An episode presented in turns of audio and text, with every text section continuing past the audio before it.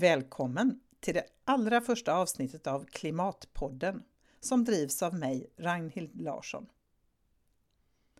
Som journalist förundras jag ofta över hur lite media skriver om klimatförändringarna och som medborgare blir jag upprörd över hur lite våra politiker gör.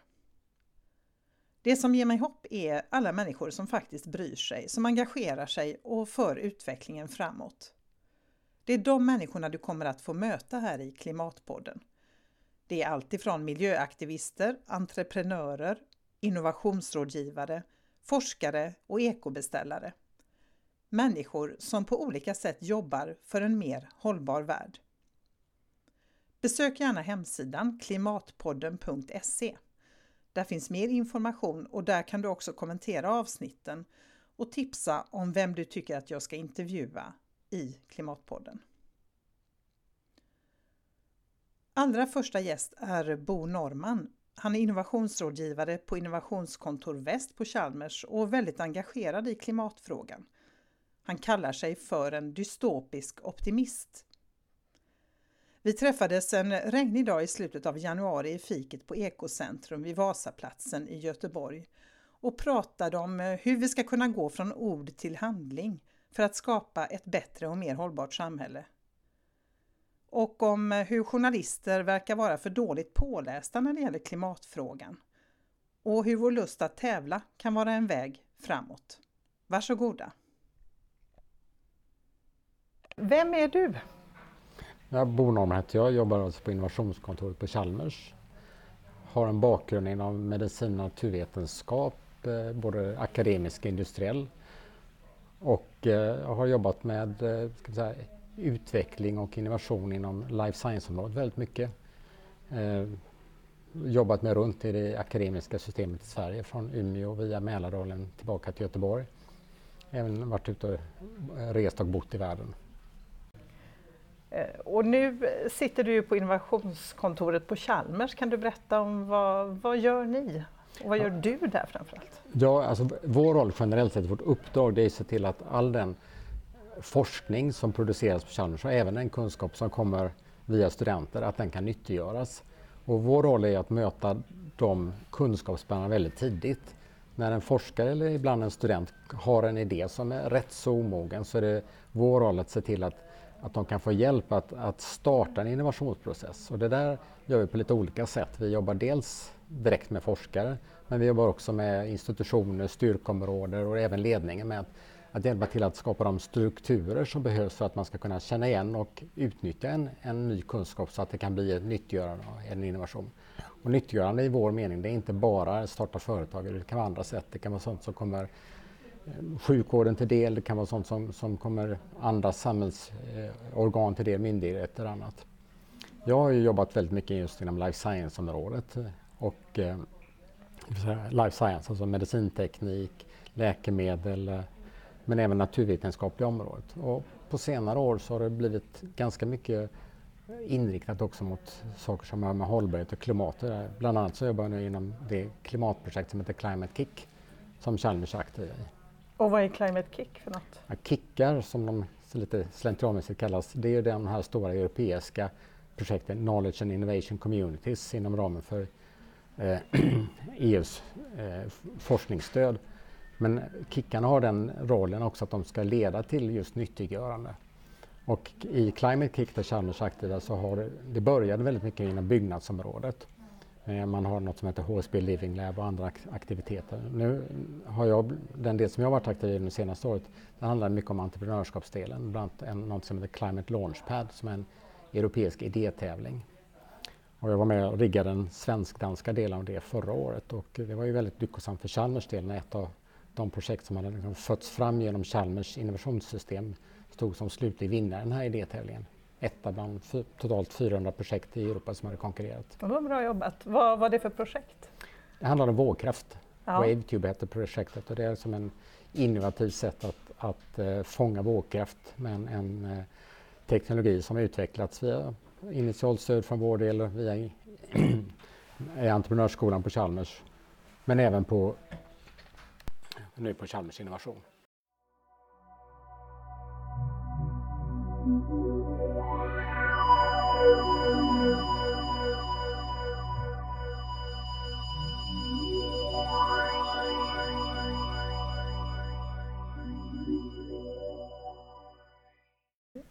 Hur, eh, hur väcktes ditt intresse för klimatet och eh, miljön?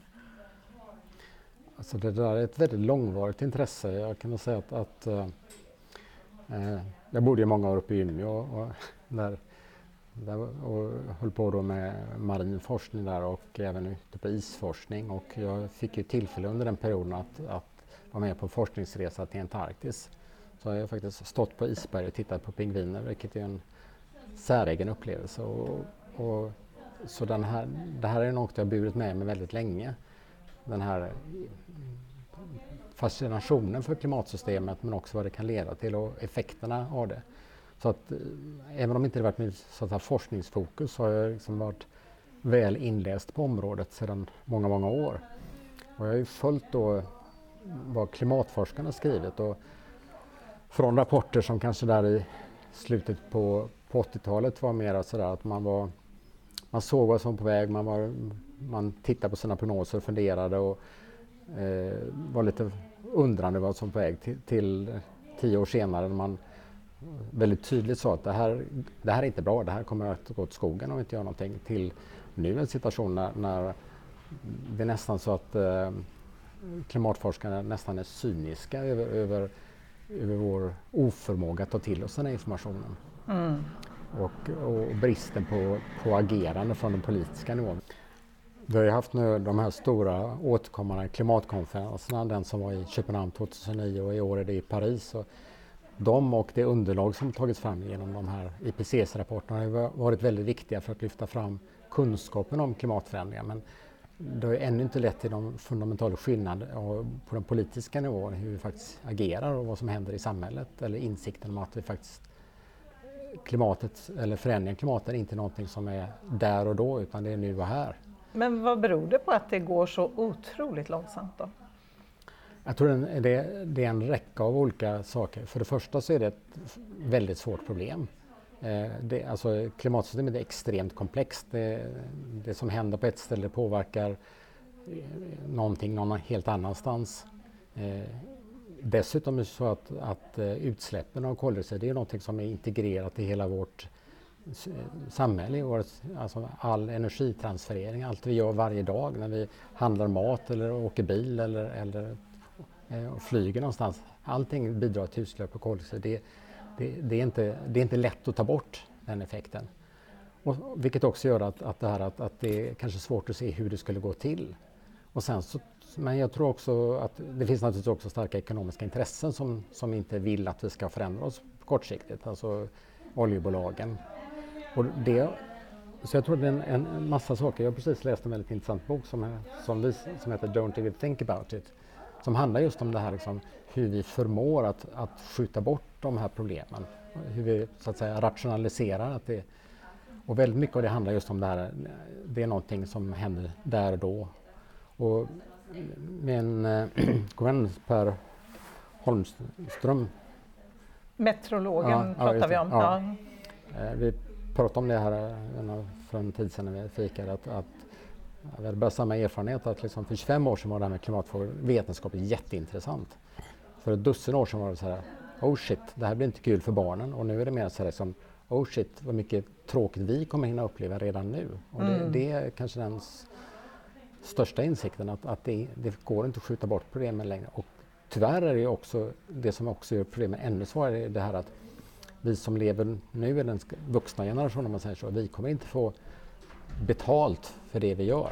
Nej. Vi, måste, vi måste förändra samhället för nästa generation och för att bromsa effekterna men den, vi kommer se ganska små förändringar i vår, under vår egen livstid och ändå måste vi naturligtvis göra det. Ja.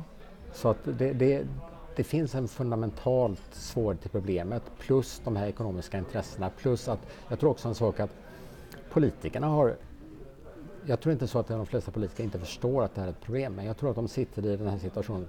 De vet faktiskt inte vad de ska hitta på. Nej, Därför de har att, inga svar helt enkelt. Ja, eller rätt sagt, de svar de har kontrasterar så mycket med, med vad de eh, tycker i andra sammanhang. Mm. Alltså, det är väl ganska tydligt så att ett av de sätt som vi behöver göra det är att sätta ett tydligt pris på vad det kostar att släppa ut koldioxid eller ett, kanske ännu bättre ett tydligt pris på vad det kostar att ta upp fossila råvaror. Men då, då, då faller väldigt mycket av det ekonomiska system vi har. Och hellre då än att försöka tänka om det så, så gör man ingenting. Det, det är alldeles tydligt så att i, i konflikten mellan egna värderingar och att hantera det här problemet så vinner oftast egna värderingar och därför måste vi nog börja i den ändan snarare än, än uh, mera vetenskap. Och det, där säger jag som skolad i en sådär, reduktionistisk vetenskaplig tradition att, att det är en bitter insikt att inse att jag, jag kommer inte förändra världen med powerpoints och, och figurer. och hur, gör, hur ska vi göra då?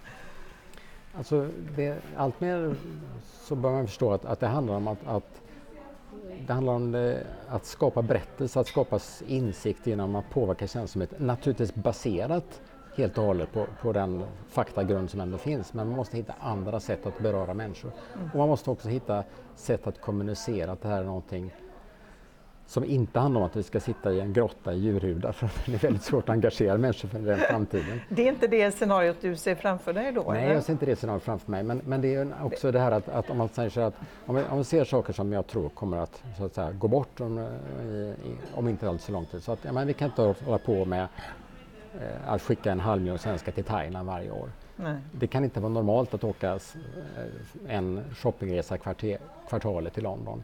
Och, och det, det, det, är något onormalt att vi ordnar eh, shoppingcharter från Umeå till Ullared. Och när, om de sakerna går bort så måste vi ersätta dem med någonting annat. Vi måste se vad är de positiva värdena av att, eh, att vi inte förbrukar vår miljö och vårt klimat. Och, och, det tror jag är en stor utmaning att, att se vad är det vi ska göra istället. Vad är det som ska göra livet gott trots mm. att minska utsläppen. Tyvärr är det så att liksom allting som har med klimat och miljö det tenderar att sättas med negativa värdeord. Alltså minska, reducera, ta bort, eh, sluta. Mm. Istället för att se vad är de positiva värdeorden kring det här. Ja.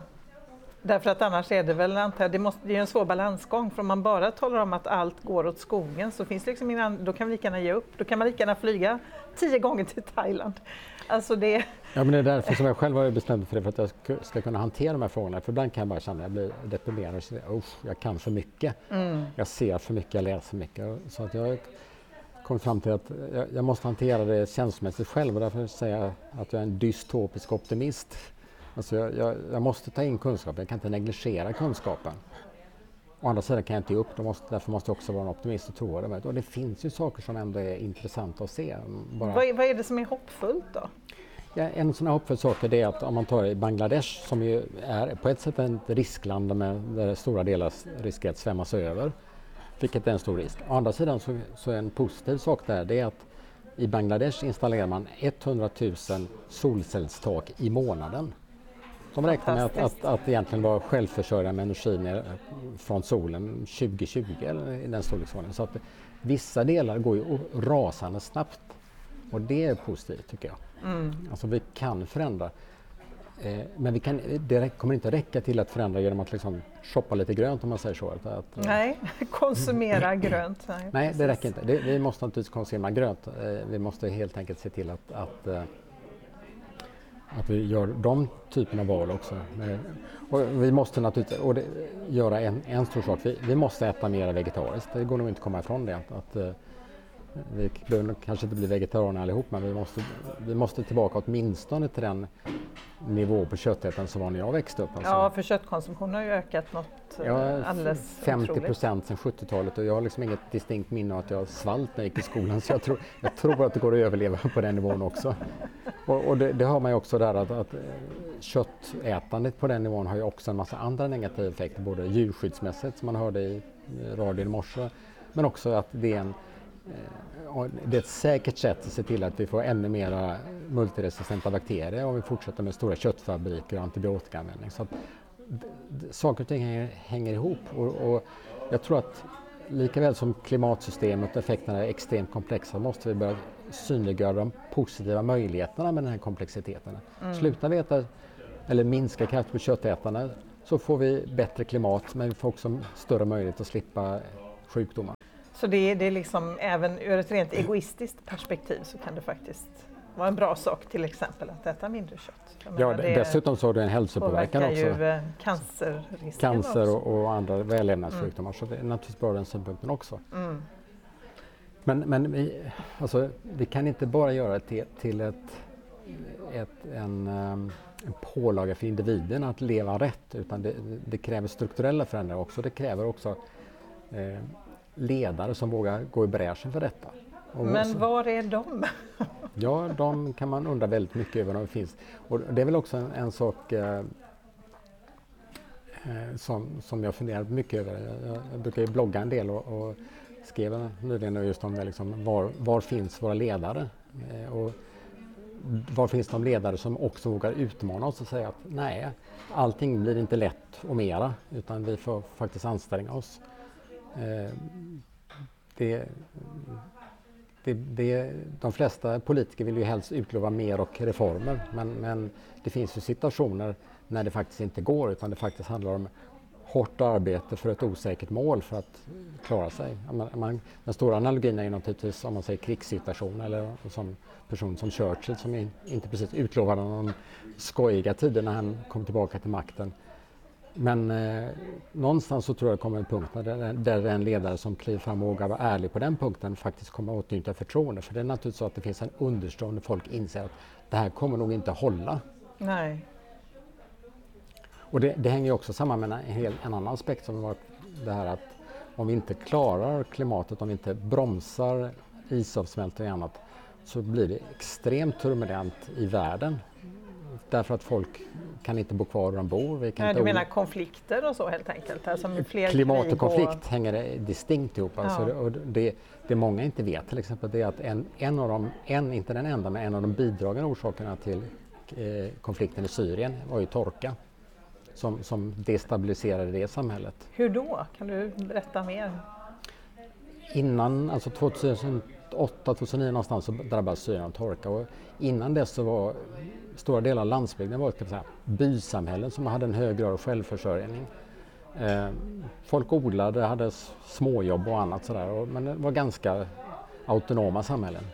Men eh, torkan slog sönder mycket av den här strukturen. Och eh, eh med då en korrupt regim som inte liksom ville hjälpa folk utan såg det som en möjlighet istället att sälja ut mark till storjordbruk så innebär det att en, en, någon miljon människor flyttade in till städerna i, i fattigdom och arbetslöshet och försökte hitta möjligheter där. Och då, då har man ju en, en, en, en, ska säga, en krutdurk som sen sattes brand av andra saker med konflikten i Irak. Men, men just att torkan var en bidragande orsak till detta. Och vi, vatt, alltså, vattenkrig är ju redan realitet. Mm.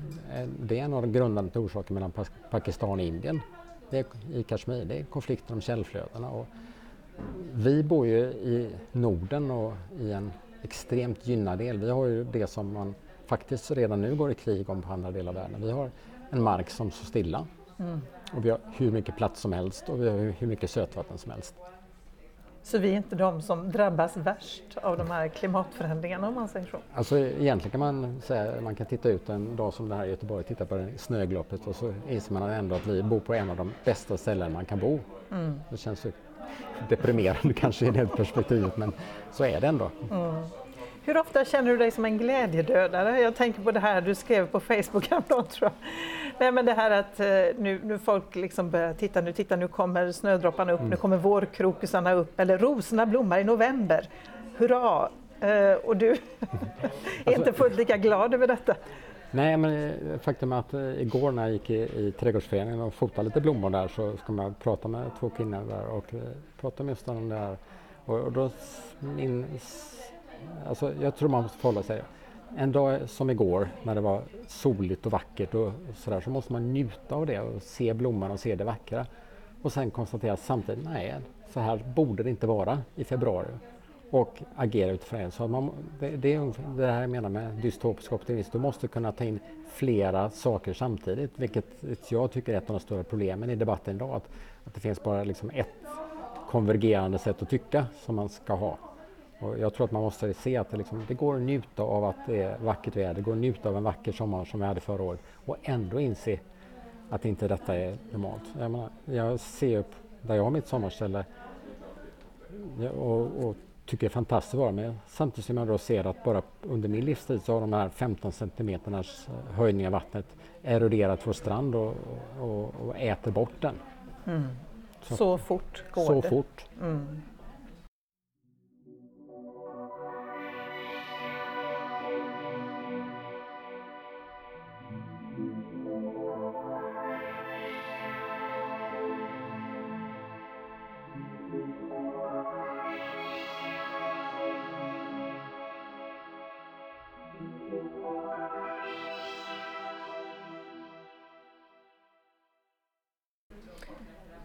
Är din drivkraft i, i, vad får, i allt det här? Vad är det som får dig att som ändå orka fortsätta att uh, jobba för de här frågorna, för att stoppa de här klimatförändringarna? Och så? Alltså det, dels så tror jag det är någon sån här, eftersom jag har varit intresserad av de här frågorna så länge så, så, så tror jag att jag sitter på en kunskap som jag, alltså i, som, när man är, har den, alltså, den typ av vetenskapstradition som jag kommer från som bygger på att man plockar isär saker och fakta och, och tittar på detaljerna och bygger upp nya tankar kring det. Det går bara inte att ignorera allt vad jag vet. Det, det, det går inte. Det skulle jag plötsligt förneka hela mig själv på det sättet. Det är en aspekt av det hela. Eh, sen är det naturligtvis det att, att jag, menar, jag har barn som numera i och för sig är rätt vuxna men de, de ska ju liksom leva i den värld som, som kommer vidare och, och där känner jag naturligtvis ett ansvar och sen så på något sätt så, så tror jag det är en, en någon sorts eh, grundsyn hos mig själv att man faktiskt inte kan bara skita i allting utan man måste på något sätt ta ansvar och ta lite mer Alltså om vi inte tar lite mer ansvar än vad vi måste så tror jag att ett samhälle faller sönder. Mm. På vilket sätt gör du det? Tar mer ansvar? Det, det är många saker. Men det, det här att försöka påverka, eh, nu vet jag inte alltid om jag gör det på rätt sätt, men att ändå försöka påverka kring de här klimat och miljöfrågorna är ett sätt att eh, jag var med och ordnade en, en manifestation här i höstas eh, kring eh, det här Climate Call som var i New York, den stora demonstrationen, så vi gjorde vår egen lilla manifestation för att synliggöra de här frågorna och fortsätta försöka jobba med den typen av frågor. Så det är en aspekt av det hela. Eh, men, men också att, eh, att, att, våga säga ifrån i, eh, i andra sammanhang också. Det kan ju vara sådana saker som i, i, i eh, frågor när det blir som på någon tidig arbetsplats när man börjar liksom sprida rasistiska skämt, att man sätter ett tvärstopp direkt, liksom att våga säga ifrån. Även om man gör sig obekväm ibland så måste man våga säga ifrån i de lägena. Mm. Det, det, är kanske något som jag vågar göra lite mer än andra. Mm. Men jag tycker ofta att jag slås av att människor i min närhet som ändå är, liksom, jag betraktar som eh, ganska kloka, medvetna personer, ändå lever Ja, som om ingenting hade hänt och ingenting någonsin kommer att hända. Alltså de kör sina bilar till jobbet, de eh, reser på jättemånga re alltså flygresor, mm. de äter inte ekologiskt. Alltså ja, jag vet inte. Många, alltså på ett sätt som jag kan tycka att eh, det gör mig lite förvånad. Det är lite grann de här mekanismerna som, som, eh, som i boken jag läste, man skriver om det här att, att Många människor känner att ja, men nu har jag faktiskt sopsorterat och köpt ekologisk mat och då kan jag väl åka till London då. Alltså, ja, ja. Alltså att man, att man, eh, jag var lite god där så nu kan jag vara lite ond. Ja, jag är i alla fall lite bättre än de som inte gör det. gör någonting. Ja. Och, och, och, det, och, jag tror att, att man måste liksom se det att, på det hela man gör. Och, också, men, men därför, för att orka göra det så tror jag, tillbaka till det jag sa för en stund sedan, att jag tror det är jätteviktigt att man hittar vad är de positiva värdena? Är, och sen så tror jag en annan sak också, man måste se att det här är någonting som, som fler gör. Mm. Om jag bara gör det så orkar jag inte längden. Nej. Och, och, utan det måste vara så att man måste hitta fler som gör det och måste känna att det, att det leder någonstans, att det mm. kommer vidare. Och den här Climate Call var väl verkligen var väl en av de största manifestationerna i New Yorks historia tror jag. Alltså det var ju väldigt ja, det... många människor ute på gatorna och ja. över hela världen. Ja, det var den största tror jag sedan Vietnamdemonstrationerna ja. eller, eller något i den stilen. Så att, ja, det är klart att det, det betyder mycket.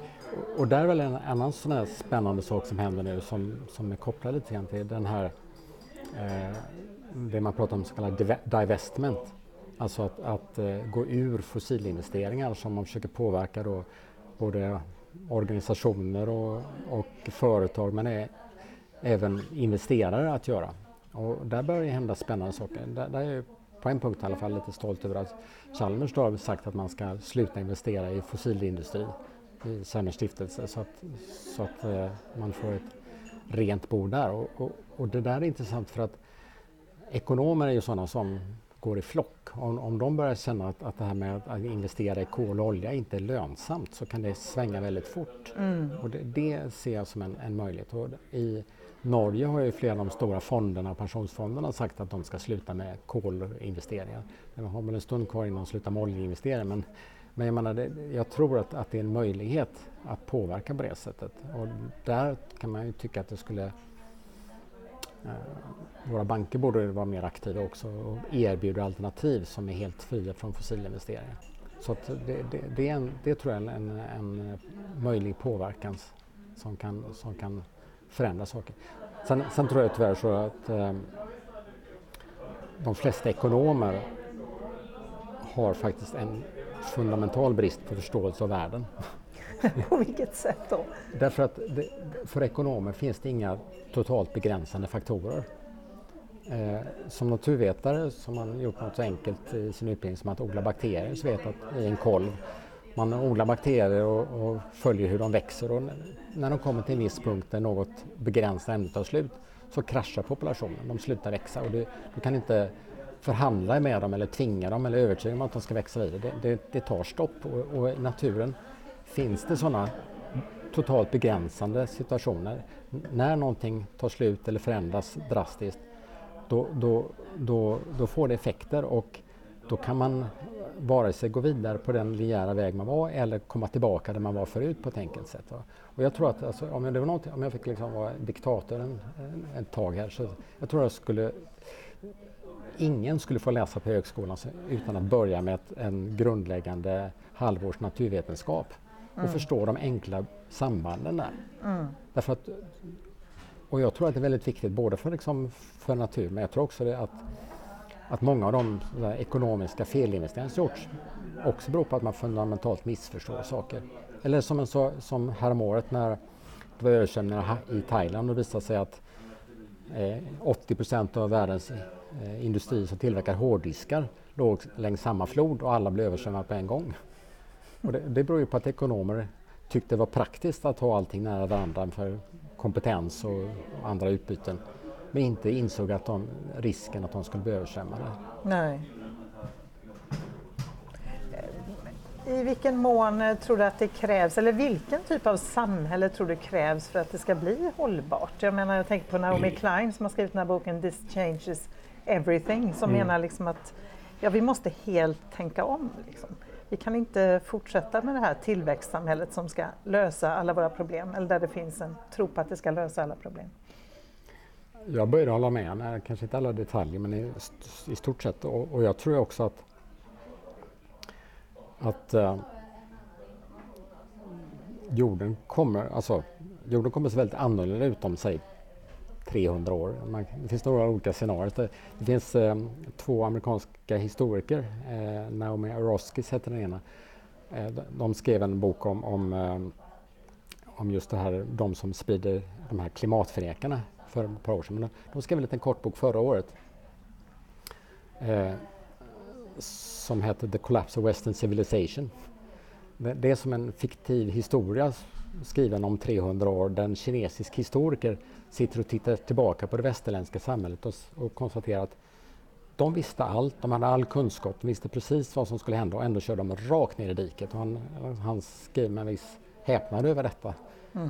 Och, och, det är väl en förhoppning att inte den historien blir sann i alla fall, även om den just nu är mer sannolikhet än någonting annat. Men jag tror alltså att, att vi, vi, vi, kommer att behöva liksom omvärdera väldigt mycket. Vi kommer behöva omvärdera vår materiella välstånd. Menar, det finns folk som har det svårt i Sverige men relativt sett resten av världen lever ju fantastiskt gott. Vi måste omvärdera det här med, med eh, här, vår materiella konsumtion förutom klimatet har vi ett, ett av de gigantiska problemen är att haven håller på att fyllas av plast. Mm. Skräp. Det, liksom, det, det, finns liksom... Det, alltså vi, vi, vi, vi fyller jorden med, med skit helt enkelt. Mm. Och sen så tror jag faktiskt också att jag tror om 300 år Alltså, så, jag tror ungefär så här. Antingen är vi hälften så många på jorden eller en tiondel så många. Är vi hälften så många har det gått bra, är vi en tiondel så många gick det inte så bra. Nej. Alltså vad, vad, krävs det att eh, jag då som eh, vanlig enkel medborgare i detta land, Sverige, gör för förändringar då? Alltså vad, vad kan jag bidra med? Genom mitt sätt att leva? Eller? Alltså det, naturligtvis, man, man, får ju alltid börja liksom kratta lite hemma och, och fundera hur man gör med, med sina egna resvanor och sådana saker. Och, eh, Resa verkar vara det svåraste skulle jag vilja säga. Det har jag själv, inte för att jag åker till Thailand speciellt ofta, Mm. Men, men, eller gör sådana här långresor. Men eh, jag har varit både i London och Paris förra året måste jag erkänna och jag flög dit. Ja. Mycket på grund av att det har blivit också så otroligt dyrt och krångligt att åka tåg plötsligt. Jag vet, jag menar jag min ungdom åkte ju Europa runt ett antal gånger med tåg så ja. det var ju ett sätt som man rörde sig. Nej, Alltså där tror jag en sån här sak att, att jag tror alltså i, i, i, nästa generation så kanske det är så att man reser inte ofta men när man reser reser man länge.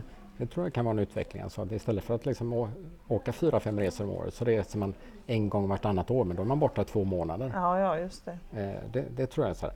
Men, men det är kanske ett, en bit på väg. Nej men jag tror alltså det, dels naturligtvis det här vad man gör på hemmaplan. Sen tror jag naturligtvis att, att det här som, att, att ändra sina matvanor. Eh, det, det, borde vara lätt idag att avstå från dansk fläskfilé och, och äta vegetariskt några dagar i veckan. Det, mm. och att, att göra det till normalitet eh, att man gör det. Och sen så tror jag också att man måste börja liksom ställa andra frågor i, till politiker. Alltså det här att istället för att fråga som, hur mycket reformer det blir så måste man börja fråga liksom, ja och hur ska vi kunna betala våra pensioner när, när, när oljefossilföretag går bankrutt? Mm.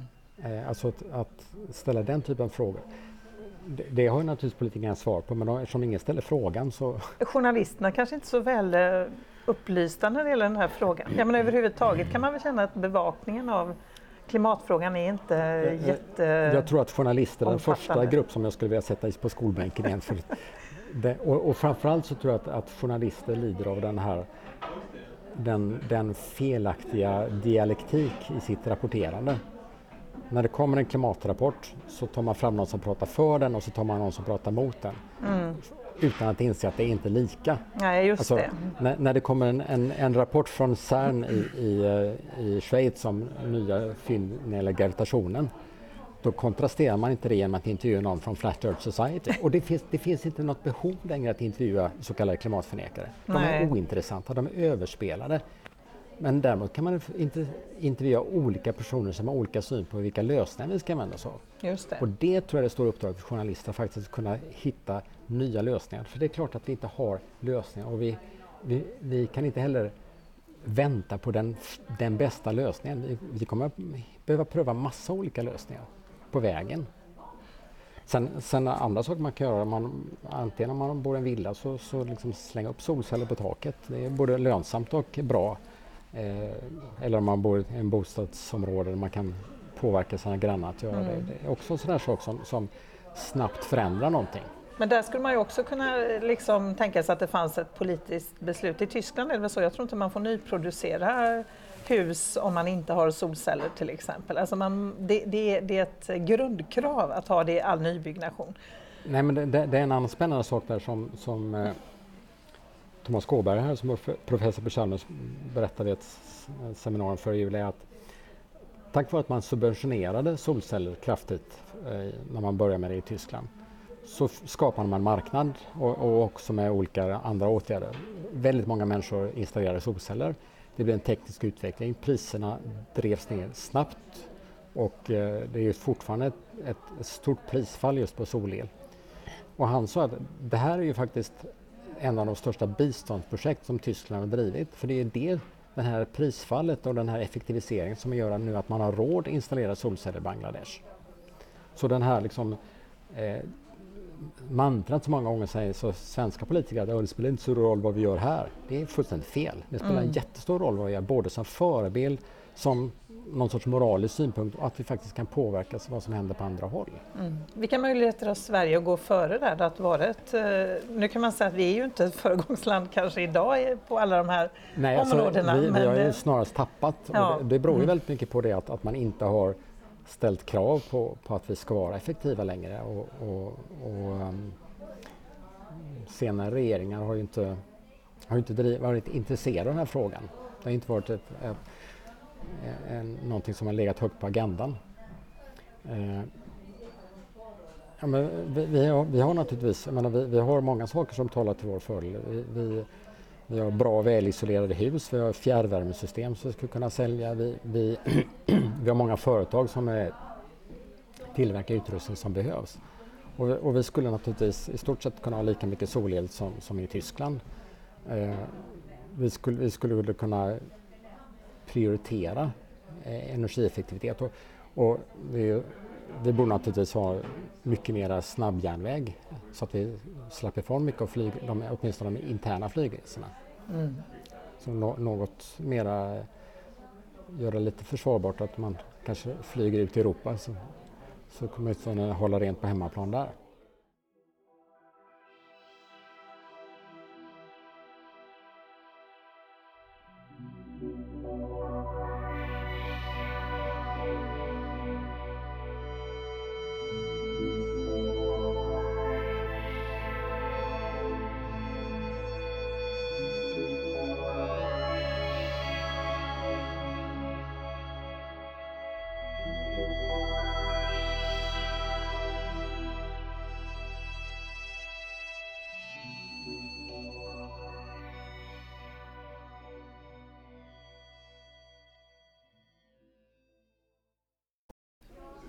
Jag tror att om man ska orka hantera de här frågorna så gäller det återigen att komma loss från det här att vad jag ska göra utan istället fundera, vad ska vi göra? Vad ska vi göra tillsammans? Tillsammans, ja. ja därför mm. att vi inte gör det tillsammans så orkar man inte. Man måste få stimulans från andra och känna liksom att heja på varandra. Och, det, och därför tror jag liksom det här att man, man skulle behöva sätta igång en, en, en, en liksom projekt på alla möjliga nivåer. Min, min syn på det här är egentligen ganska pragmatisk. Men vi vet att på en generation så måste vi ner åtminstone 80 procent enligt koldioxidutsläpp. Och om jag sa till dig så här att okej, okay, nu kör vi. Då kan vi räkna på det här. Det är 6 procent per år från och med i år och varje år framåt. Och i år och nästa år skulle vi klara det ganska enkelt eh, genom att just ändra lite matvanor, skippa den här Londonresan, sorry. eh, och, och ta bort några inköp och sådana här saker så skulle vi klara 6 Fast om två år, då skulle det börja jobbigt så här. Det är redan kallt inne, så hur gör jag nu då? Alla yllekoftor på. Ja. ja. Men skillnaden är, om, om Chalmers hade sagt det, att vi ska göra det här, det, så skulle naturligtvis även Chalmers kunna ha på två, alltså de första två åren klara ganska administrativt. Vi fick ändra mat, eh, alltså vilken mat som serveras i matvanorna ändra resepolicyn, se över inköpen eh, etc. Etc. Men vi ska nog klara de första två åren på samma administrativa sätt.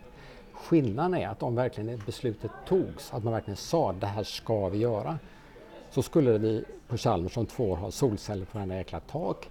Vi skulle ha utrustning i, i alla salar och rum som talar om hur mycket energi som förbrukas där. Vi skulle börja driva fram innovationer. Vi har en, en eh, en energicentral, en panncentral, ett försöksvärmeverk på, på Chalmers som redan idag har tagit fram fantastiska innovationer när det gäller effektivisering av förbränning.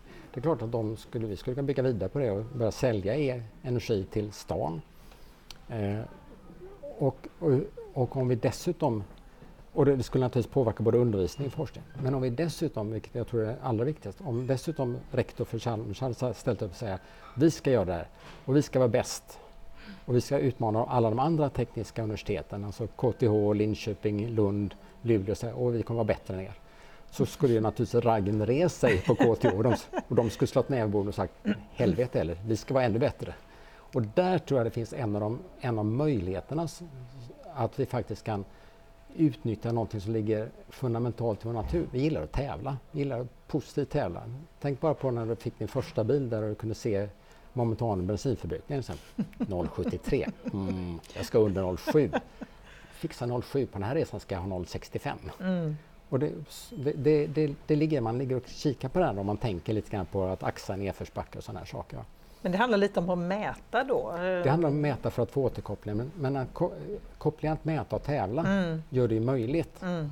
Och, och, och, jag tror att, att det är ett, är ett sätt alltså, som vi faktiskt skulle kunna få där. För menar, om, om nu KTH och Chalmers skulle slåss om vem som var bäst i Sverige så skulle naturligtvis sen i nästa steg kan ju Sverige utmana Danmark och Norge och säga att vi är bättre än er. Mm. Vi ska ner, minska snabbast av alla. Och bland medvetna unga människor så borde det också innebära en konkurrensfördel. Jag menar när man väljer då universitet eller högskola. Men det här är ja, en framåtsyftande... Om, om, om, Sverige bestämde sig för att gå den här vägen och kanske tillsammans med de andra nordiska länderna så är det klart att vi skulle utveckla en fruktansvärd massa teknologier och folk skulle skrika efter de människor som varit utbildade här mm. och ge möjlighet både att, för exportföretag och, och personer att resa ut i världen och implementera detta. Mm. Så, så där tror jag liksom ligger en av våra möjligheter. Att vi, vi har möjligheten, det gäller bara, men återigen, det handlar om ledarskap. Det handlar om ledarskap på den politiska nivån, det handlar om ledarskap på den akademiska nivån och det handlar om ledarskap i företag. Och just nu, märkligt nog, så är det snarare kanske så, så att vissa företag går före medan politiken fortfarande inte vet vad de ska hitta på. Men vad beror det på? Är det för att företagen har insett att det här är en konkurrensfördel? Liksom rent eh, ekonomiskt? Att det är faktiskt... Michael Porter, den kända ekonomen, som, han som myntade klusterbegreppet, han skrev redan 2009 i, i Harvard Business Review en, en, eh, artikel som, han, som heter Climate Change eh, Ja, eh, vi kan leta upp ja, och så kan vi, länka till den ja, i Precis, men i vilket fall. Hans slutsats som han skrev redan då var att det här med klimatfrågor är ingen eh, ska säga, CSR-fråga, ingen som. Det är en ren affärsdrivande fråga. Det handlar om lönsamhet i företag och om man inte inser det så kommer man att ta fel beslut eller, och, och just som de här hårddiskföretagen ligga på fel plats. Mm. Så jag tror att de företag som börjar fatta det här de gör det inte för att de, de var, var, snälla utan inser att det här är den väg vi måste gå om vi ska ha en ekonomisk framtid. Sen finns det andra industrier som håller emot, alltså just fossilindustrin. Men, men framsynta företag inser att här, den här vägen måste vi gå. SKF har ju, här i stan har ju liksom profilerat sig som att de ska vara, ha energieffektivitet som en av sina stora drivkrafter. Och jag tror att, de, att, det, att det är de företag som, som gör detta nu som ligger i framkant, det är de som kommer att finnas kvar framöver. Alltså.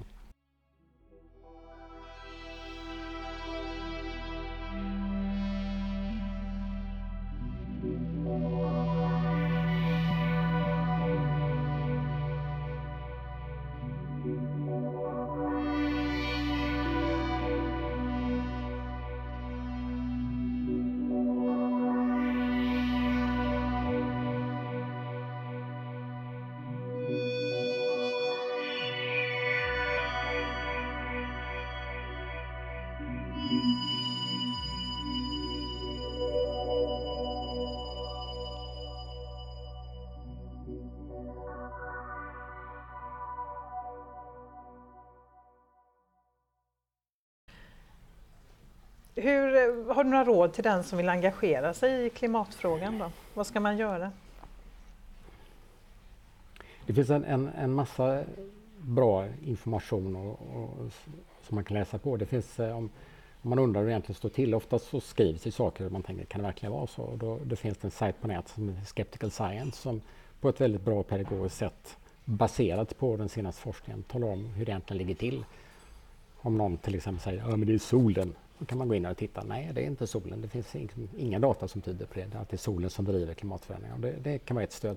Men sen så tror jag faktiskt också att man måste fundera över det här med, med den egna drivkraften och, och hur, vad är det som berörs. Liksom. Och lite grann det här, det finns en moralisk fråga i det också. Det här att, att faktiskt, att, vad, är, vad är det jag vill eh, lämna över till nästa generation? Vilket ansvar tar jag för mina barn eller för mig själv?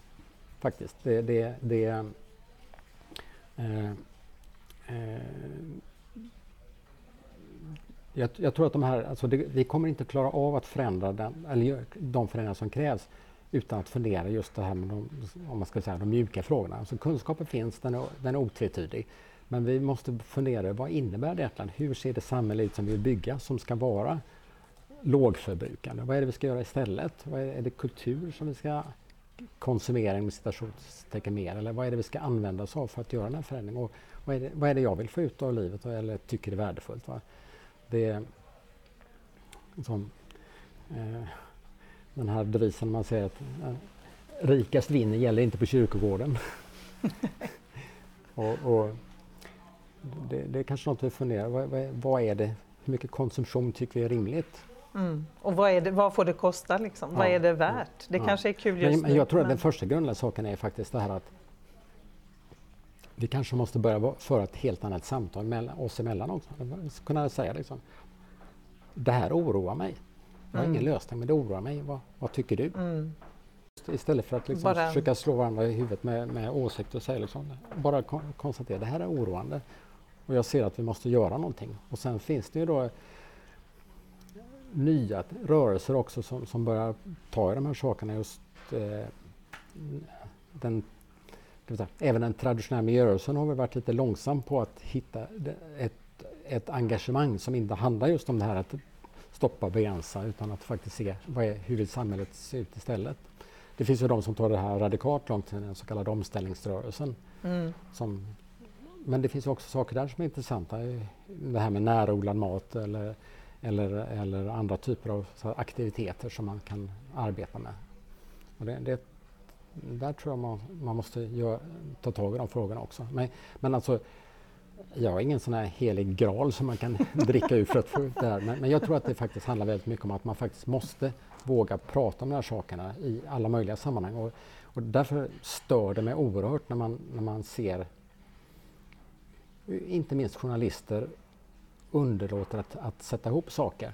Mm. Om, skriver man om, om eh, som det var någon journalist i Aftonbladet häromveckan som skrev rekordvarmt i Göteborg, det var plus 12 i februari och inte nämner att det faktiskt hänger ihop med att vi faktiskt eh, 2014 var det varmaste året någonsin på jorden. Ja, då, tycker jag, då är man fel. Då har man gjort ett dåligt jobb. Då har man gjort enkelt. en dålig research. Ja, ja. Eller en journalist som skrev från Svalbard här i helgens DN och eh, på något sätt var på ett ställe som en hotspot för klimatförändring utan att kunna se tecknen runt omkring sig. Och det, och det, tror jag tyvärr beror på att många journalister inte har den un, underliggande kunskap som behövs. Nej, de behöver den där grundkursen i naturvetenskap kanske som du eh, pratade om? Ja, de behöver absolut det. Ja. Så det är en uppmaning till alla journalistutbildare i landet att eh, Ja, jag tror att journalistutbildare skulle verkligen behöva tänka om på den punkten och eftersom journalistyrket eh, det, det, det är ett tufft yrke idag med, med korta påhugg och arbetslöshet. Så jag tror det finns en, en roll för dem som, som faktiskt kan skaffa sig den kunskapen också. Mm. Och sen så tror jag också det här liksom in, vi måste faktiskt eh, liksom tänka efter och konstatera nej, det finns tyvärr inga sådär enkla lösningar. Det, det är liksom bara att sätta sig ner så här Oh shit, kavla mm. upp ärmarna och börja jobba. Mm. Det krävs många lösningar på många både lösningar. det individuella och ja. det större nationella och globala planet. Ja. Mm. Och, också, och sen, sen både våga se, kunna se de saker som är möjliga som, och där det händer saker snabbt med, med solceller och elbilar och annat. Och sen också det här kunna ta till sig, liksom njuta den vackra dagen och sen gå hem och, och skriva en debattartikel om klimatet. ja, det var en bra, bra uppmaning tycker jag. Mm.